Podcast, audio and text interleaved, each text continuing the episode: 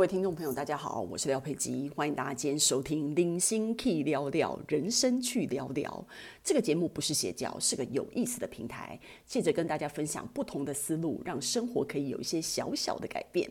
我们今天要讲的题目是呢，一只铁公鸡的极致人生。呃，因为之前呢，廖佩基跟大家分享过啊，就是说，呃，就是其实我们家都是那种非常节俭的嘛，尤其是我妈跟我阿嬷这样子。然后呢，所以其实廖佩基也是属于那种呃比较节俭的性格，所以在那个节俭的道路上啊，常常就闹了很多笑话。然后现在呢，嗯，因为我觉得节俭这种事情也是有一点点天生，然后有些人就就天生比较大方啊，有些人就天生比较节俭这样子。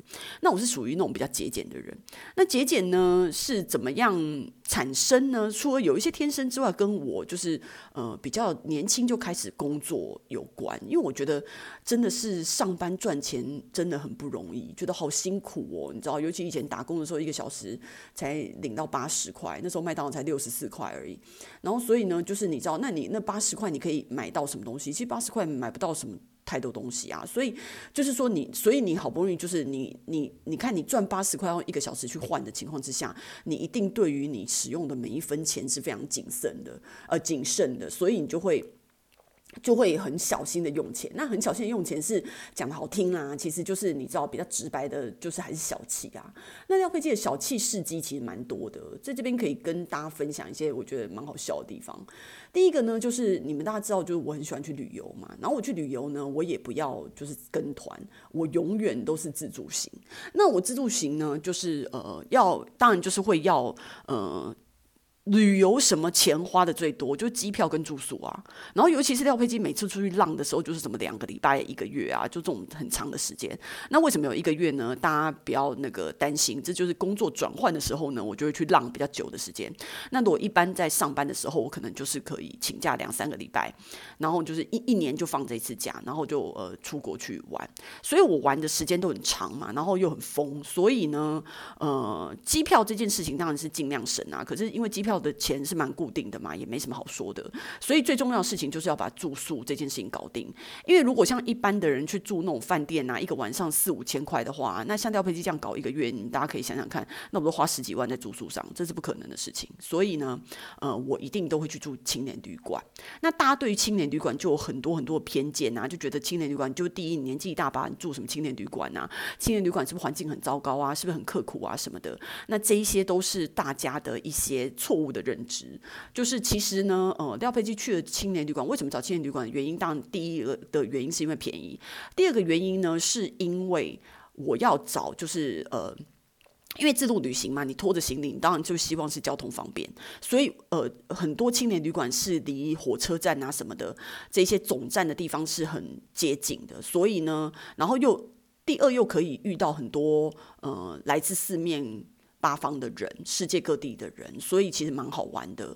然后呃又很便宜。然后比如说，如果我们我通常我们都四个人出去嘛，所以四个人住一间的话，其实你如果就是我我就是找那种四人间，然后我们四个人一起住一间的话，那其实跟饭店一样啊，就是也是一样四人间啊。只是有时候的那个呃青年旅馆或者上下铺是没有问题，是没有关系。可是上下铺那没没关系啊，我通常都是睡上铺这样，下下铺留给我朋友，然后或者是我妈这样子。所以呃我们都是就是用青年旅馆。这样子的住宿方法就会省下蛮多的钱的，就算住一个月也会就是比较划算这样子。然后呢，我除了选青年旅馆之外，我的青年旅馆的另外一个条件，当然青年旅馆一定要干净跟离车站近嘛，然后风评好的。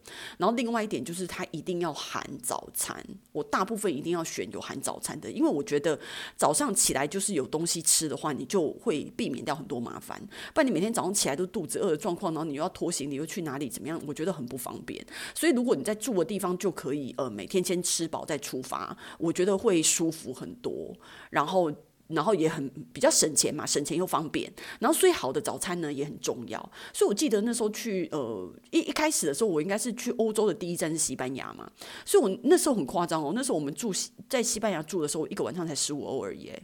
十五欧才几百块而已，而且那个早餐都是都是吃到饱的啊。然后呢，而且那时候我吃完以后，我妈觉得哇，这早餐真不错，还想要夹带吐司跟香蕉，你知道吗？就出去，如果我们去阿尔罕布拉宫饿的时候，还可以拿出来吃，你知道吗？就我们还就是省钱抠门到这种地步，还想要偷渡人家的早餐出去这样子，偷拿一个苹果啊或者是香蕉这样，多包一个出去。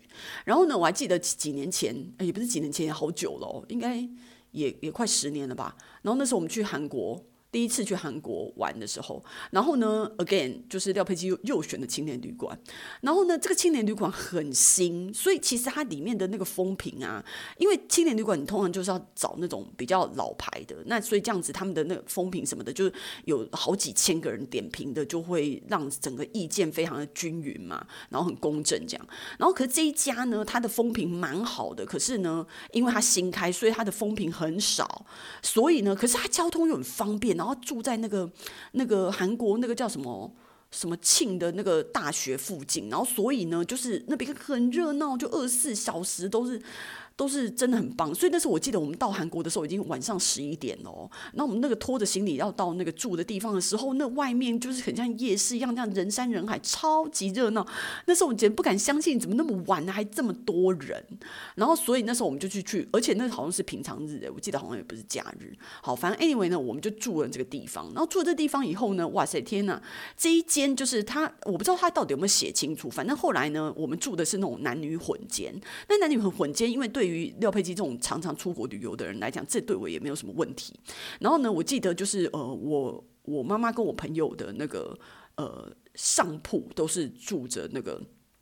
就是呃外国的男生这样子，然后我们还在这边聊天呐、然后呃我记得好像有一个对一个黑人吧，然后他就在韩国，那我说哎、你为什么来这里啊？他说我来这边教英文。我说哎那亚洲有那么多英文就是可以教英文的地方，你为什么要来韩国？然后那时候他还跟我谈了很多，他跟我讲说因为韩国就教英文可以呃给他食宿啊，然后他自己也做过一些 research，他觉得在韩国教英文是最好赚的什么什么的，所以我就觉得很有趣，你知道吗？就可以跟那个同寝室的人那边聊天什么就很棒。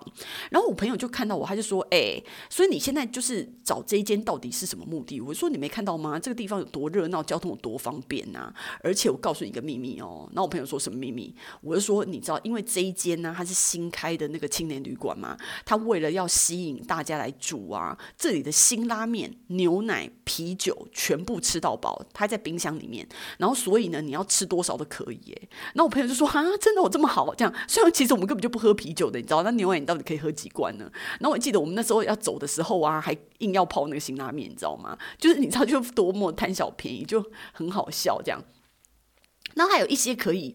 呃，节省就是的方法就是啊，像我如果在国外住宿的话，我通常都会拿我的，因为我自己就是那种呃，属于不管是在 Booking.com 啊，或者是 Hostelworld，都因为我就是常年旅行者嘛，所以我的那个旅游的记录非常非常多，所以等于说我的点评对于每一个青年旅馆来讲都是很重要的。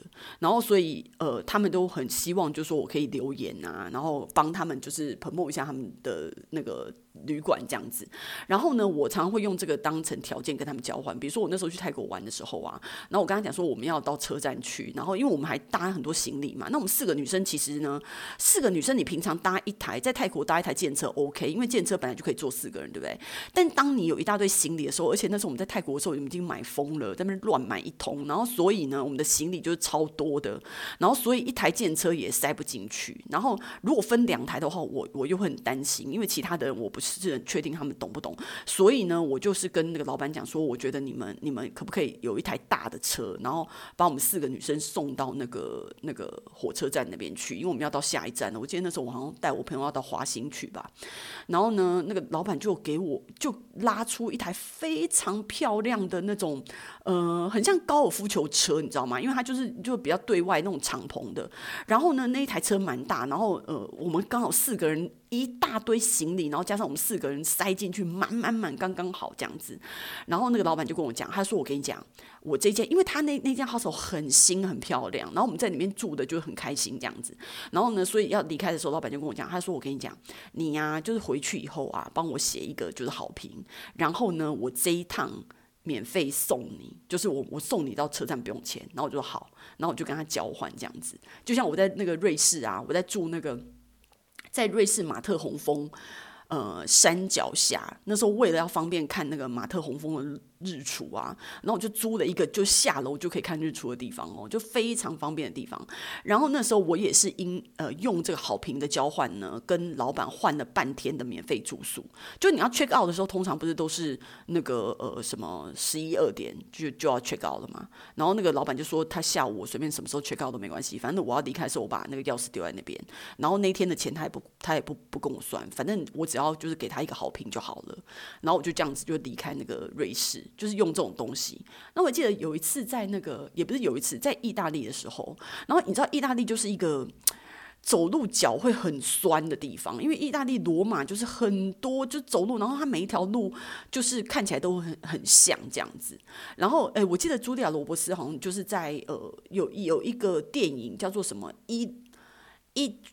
Love Play 吧，这样这种这这你们反正你大家应该知道这一这一部电影吼，然后里面有讲到印度、意大利跟跟跟另外一个印尼的什么的那个岛哦，巴厘岛。就是他，他在讲这这些地方嘛，然后他里面在讲到那个意大利的时候啊，然后就讲说他他那个不管去哪一个地方，他都觉得很很容易迷路，因为意大利的那个街这样弯弯的啊，然后那个地址都不清不楚的，所以在意大利就是在罗马。呃，逛街其实蛮痛苦的，他他的东西都的地点都很难找这样子，然后常常就是说，如果你脚酸了以后也没有什么地方可以坐啊，不像台湾一样到处都是 seven 很便宜就可以坐又可以上厕所，然后在欧洲就没有那么好的事嘛，所以就是常常你脚酸的也，也就是只好去找一个咖啡厅坐下来，然后你坐下来你就一定要点咖啡，然后点咖啡你再你再有厕所可以上这样子，然后我妈就是因为她身为就是一个非常节俭的。教派掌门人呢，她就对于我们一直点咖啡去厕所，然后休息这件事情非常不满。他觉得我们这样就是非常的就是浪费钱啊，怎样怎样的。那但脚酸的时候呢，又不能站在路边不知道干嘛，所以我妈就会说：廖佩金，你赶快想一个办法，就是让我们就是不要就是你知道吗？一直去那个咖啡店，这样真的太花钱了。然后呢，我后来我为了就是被我妈逼的，我后来我急中生智呢，我就跟我妈讲，我就说：哦，我想到一个好方法了，我觉得我们就跳上公车去坐。然后呢，我们就买那个，如果每次脚酸的时候，对不对？然后我就买了那个饮料或零食什么的，就随便在店里面，呃，小店里面买一些零食。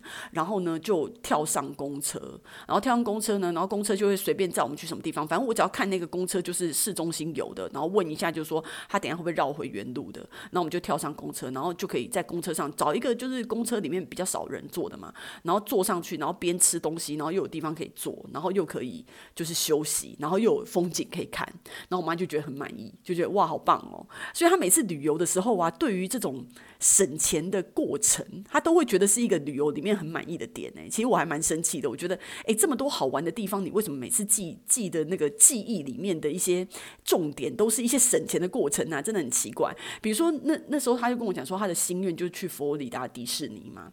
那所以有一年呢，我就帮他安排了一个那个美东大旅游。那我们就去美东十八天，整个穿越从佛罗里达一直我一路往上开到那个。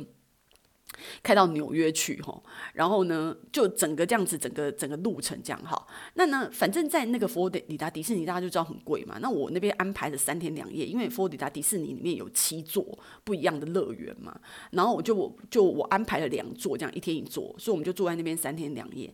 那住在里面三天两夜，因为你住在里面嘛，所以你就一定要在里面吃喝，对不对？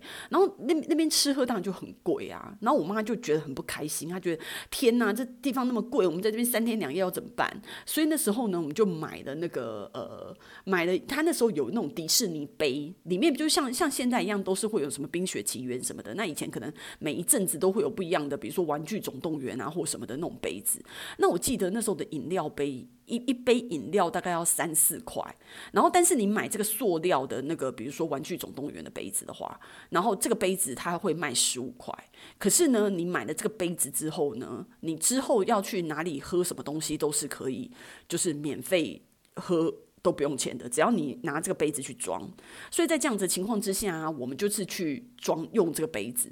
所以我们四个人呢，我只买了一个杯子。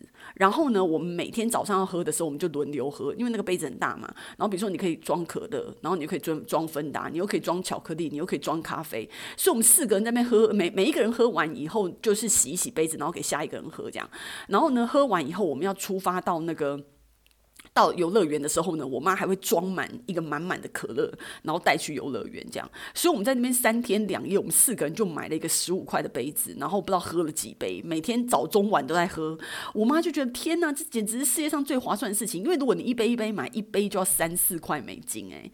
但是我们一个杯子十五块用了三天，而且是四个人，所以我妈觉得这在迪士尼里面呢，这就是一个最快乐的回忆。你看是不是很瞎？所以我就觉得说呢，这种。怎么讲啊？就是这种省钱的过程啊，我觉得，我觉得省钱是蛮好的啦。就只要大家不要把它。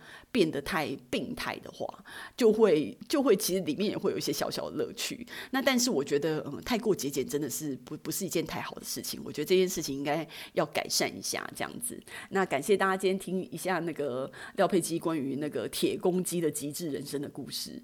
然后呃，如果大家也有一些关于自己的铁公鸡的经验的话呢，也可以在下面的留言分享。然后我们下次见。